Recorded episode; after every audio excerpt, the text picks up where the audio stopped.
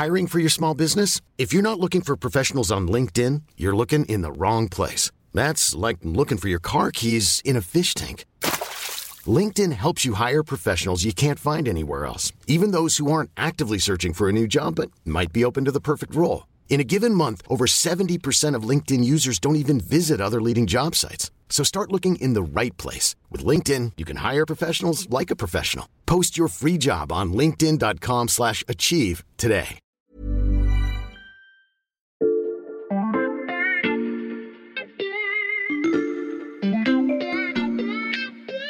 Salut, c'est Xavier Yvon. Alors que le monde connaît cet été ses journées les plus chaudes jamais mesurées, je vous propose cette semaine une sélection d'épisodes pour comprendre les enjeux du réchauffement climatique. Bonne écoute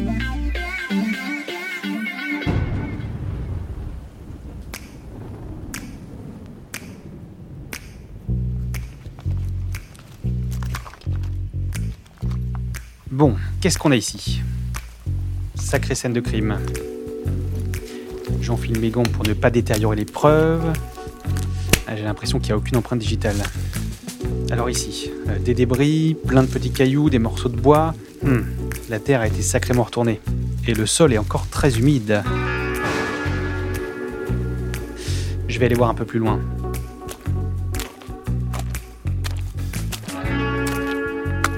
Des troncs brisés, des longues traînées de boue. Hmm, un morceau de route a même été arraché là-bas.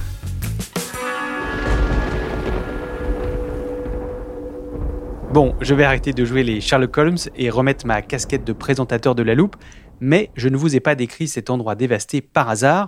Tout est bien réel et s'est déroulé aux États-Unis, précisément dans l'immense parc de Yellowstone, dans le Montana.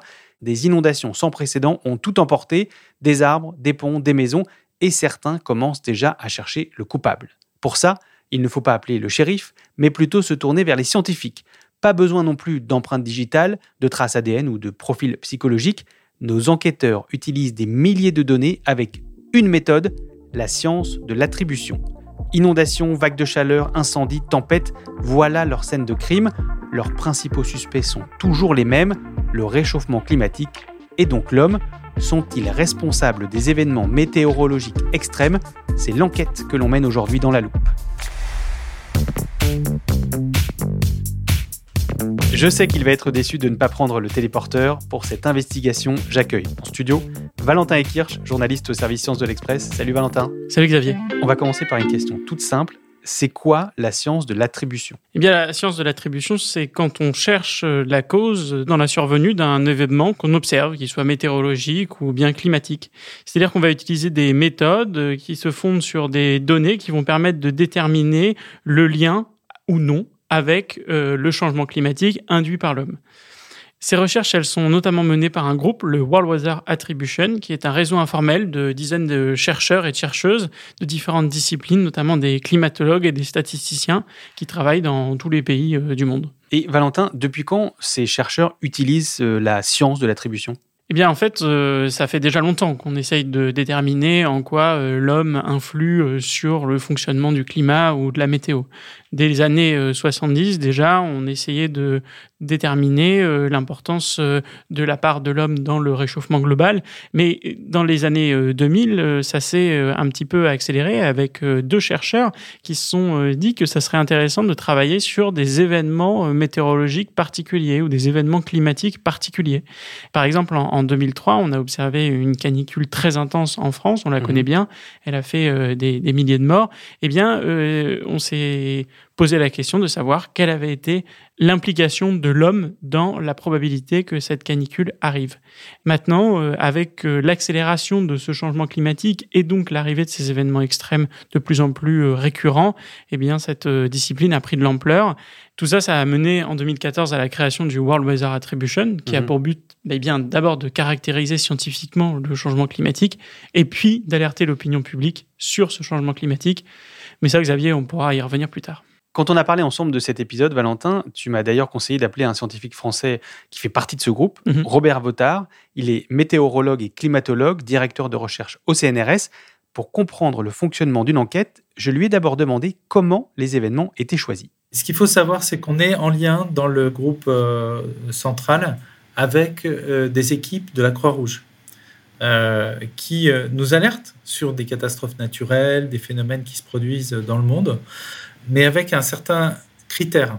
Parce qu'on est obligé de, se donner des critères de déclenchement, sinon on en aurait tout le temps. donc par exemple, euh, ben, il y a malheureusement des critères de décès, de mortalité supplémentaire, euh, d'impact sur la santé, d'impact sur l'agriculture ou d'autres. Enfin, tout est, un ensemble de, critères d'impact qui nous font des remontées donc de terrain. Euh, maintenant, là, ça y est, on a une alerte qui vient de la Croix-Rouge sur les, sur les vagues de chaleur en France et aux États-Unis. Une fois l'événement choisi, que se passe-t-il ensuite, Valentin? Eh bien, d'abord, il faut réussir à définir l'événement, c'est-à-dire hmm. comment le caractériser, de quoi parle-t-on? C'est la partie la plus difficile parce que c'est celle où il y a des choix à faire. Par exemple, pour les vagues de chaleur, on va regarder combien de temps cette vague de chaleur a duré, quelle a été sa température maximale. Et ça, euh, selon le fait que l'on prenne euh, euh, cette vague de chaleur durant trois jours ou durant une semaine, eh bien, ça va changer notre analyse de la situation. Et c'est ainsi qu'on regarde bah, les températures, les pluies, les épisodes de grêle. Et tout ça, ça nécessite de récupérer les bonnes données précises au bon moment pour pouvoir en faire une véritable analyse scientifique. Cette précision scientifique dans la récolte des données, eh bien, elle est permise justement par le réseau de chercheurs du WWA, du World Weather Attribution, qui dispose de scientifiques euh, un petit peu partout sur la planète avec lesquels ils travaillent et qui récoltent ces données précises à un point précis du globe, là où s'est passé l'événement que l'on cherche à caractériser. Lorsqu'on étudie un, phénomène extrême, on s'impose euh, d'avoir un spécialiste euh, local du pays où, les phénomènes se, produisent. C'est très important parce que les spécialistes locaux sont les seuls à connaître vraiment la qualité des données de température, des données de précipitation. Ils connaissent bien mieux que quiconque la façon dont ça a été mesuré euh, et, ce que les, observations valent ou ne valent pas. Donc c'est très important d'associer des collègues des pays en question Une fois qu'on a identifié les bonnes données, qu'on les a compilées, comment on fait pour savoir si cette catastrophe est liée ou non au réchauffement climatique? Eh bien, c'est là où ça se complique peut-être un petit peu. L'idée, c'est de, de regarder si dans un climat non réchauffé par l'homme, un tel événement aurait eu autant de chances de se produire. Pour cela, on va regarder à partir des données météorologiques que l'on a dans le climat actuel réchauffé par l'homme en raison des émissions de CO2, si tel événement aurait pu se produire.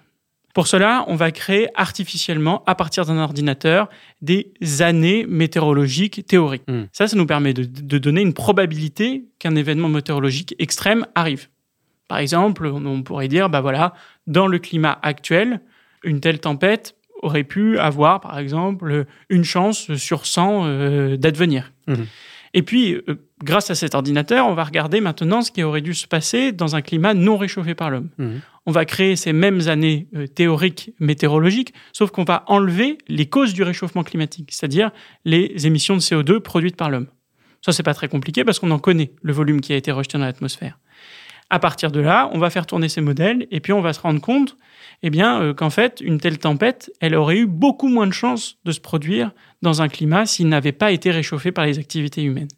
Et ça nous donne en fait un rapport de probabilité et c'est à partir de ce rapport de probabilité qu'on va pouvoir dire, eh en raison du réchauffement climatique produit par l'homme, cet événement avait euh, tant de fois de chances, peut-être 30 fois plus de chances d'advenir par rapport à un climat qui n'a pas été modifié par l'homme. Je te rassure, Valentin, c'était très clair.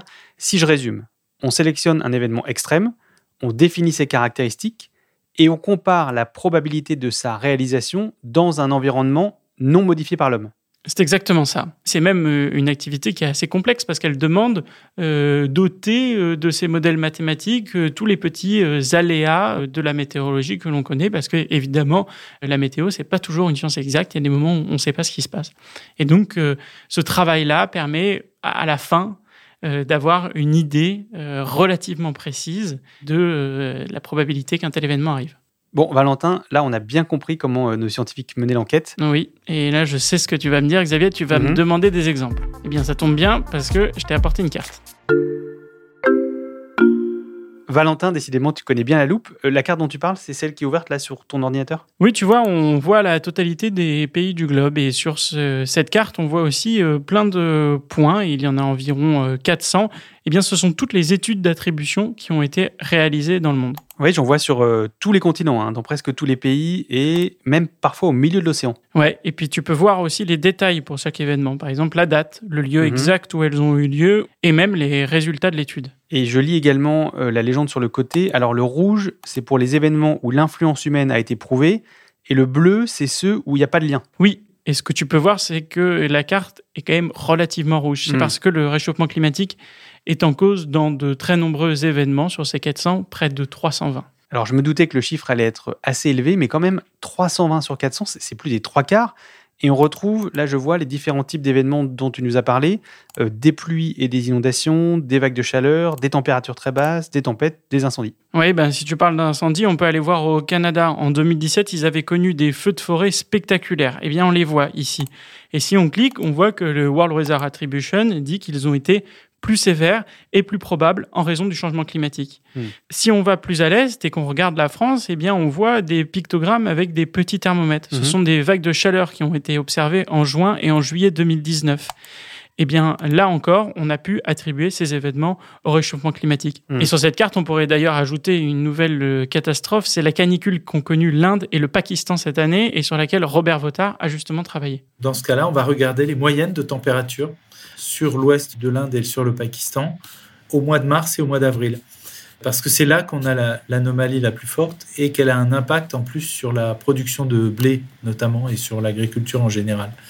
Et donc pour ça, on regarde des simulations avec changement climatique et euh, des simulations climatiques dans la période pré-industrielle et on va compter le nombre de cas de vagues de chaleur comme on a euh, vu au mois de mars et avril et regarder la différence des comptes. C'est-à-dire, est-ce qu'avec le changement climatique, on en a plus que sans le changement climatique? Si oui, combien?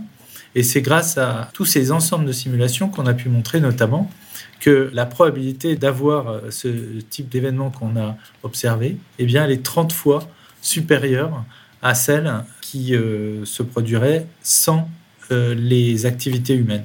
30 fois supérieur. Bon, je pense qu'on peut dire que le lien avec le réchauffement euh, climatique est établi. Euh, J'imagine, Valentin, qu'on pourra également ajouter un petit point rouge sur la carte pour euh, les chaleurs records de ces derniers jours en France. Oui, et même on est déjà en train de les étudier. La vague de chaleur qu'on a connue sur l'île de France a un niveau décennal, c'est-à-dire une chance sur 10 euh, d'advenir.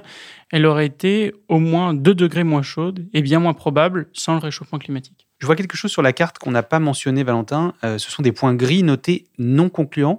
Ça, Robert Votard m'en a également parlé. Parfois, on ne connaît pas la réponse. Euh, bon, sur les vagues de chaleur, c'est un petit peu euh, ennuyant à la longue parce que la réponse est toujours la même. Mais sur les, les gelées tardives, c'était vraiment un mystère hein, de savoir si on avait un effet ou non. Donc ça, c'était pas clair. Donc c'était un petit peu une surprise. On a d'autres phénomènes, par exemple sur les tempêtes, où on a des résultats qui sont un peu contradictoires entre les observations et les simulations numériques. Il y a des choses aussi qu'on comprend pas, euh, qu'on n'arrive pas à attaquer vraiment euh, simplement. C'est des phénomènes de toute petite échelle comme les, la grêle, euh, les tornades, des choses comme ça qui sont très très difficiles à, analyser. Euh. Robert Votard euh, parle des tornades, c'est assez intéressant parce qu'on ne sait toujours pas si le réchauffement climatique en provoque de plus en plus ou non. Mais on sait une chose, c'est que les pluies qui les accompagnent sont plus fortes et ça, on peut l'imputer au réchauffement climatique parce qu'on sait que un air chaud peut contenir plus d'humidité. Et bien là, euh, on est à peu près certain que ces pluies n'auraient pas été aussi fortes sans le réchauffement climatique. On voit sur cette carte, Valentin, que n'importe quel type d'événement peut être concerné. Alors attention, parce qu'il est quand même important euh, d'éviter de rendre le changement climatique responsable de tous les événements extrêmes. Par exemple, en 2021, Madagascar avait connu une terrible sécheresse qui avait engendré une famine. Eh bien, l'ONU avait attribué cette famine au réchauffement climatique. Le World Weather Attribution a travaillé sur ce sujet et n'a pas conclu à l'impact euh, du réchauffement climatique sur cette famine. Il y a des problématiques euh, locales qui sont euh, sans lien direct avec le réchauffement climatique, comme la pauvreté ou les mauvaises infrastructures et les conditions météorologiques naturelles qui ont fait qu'à ce moment-là, il y a eu cette sécheresse et ensuite cette famine. On se rend bien compte de la complexité de la science de l'attribution, et vous allez l'entendre, l'objectif n'est pas juste de créer des données, mais d'interpeller et de pousser à l'action.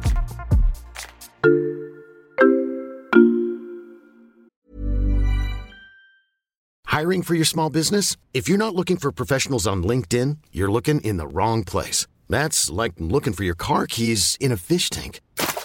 LinkedIn helps you hire professionals you can't find anywhere else, even those who aren't actively searching for a new job but might be open to the perfect role. In a given month, over 70% of LinkedIn users don't even visit other leading job sites. So start looking in the right place. With LinkedIn, you can hire professionals like a professional. Post your free job on linkedin.com slash achieve today.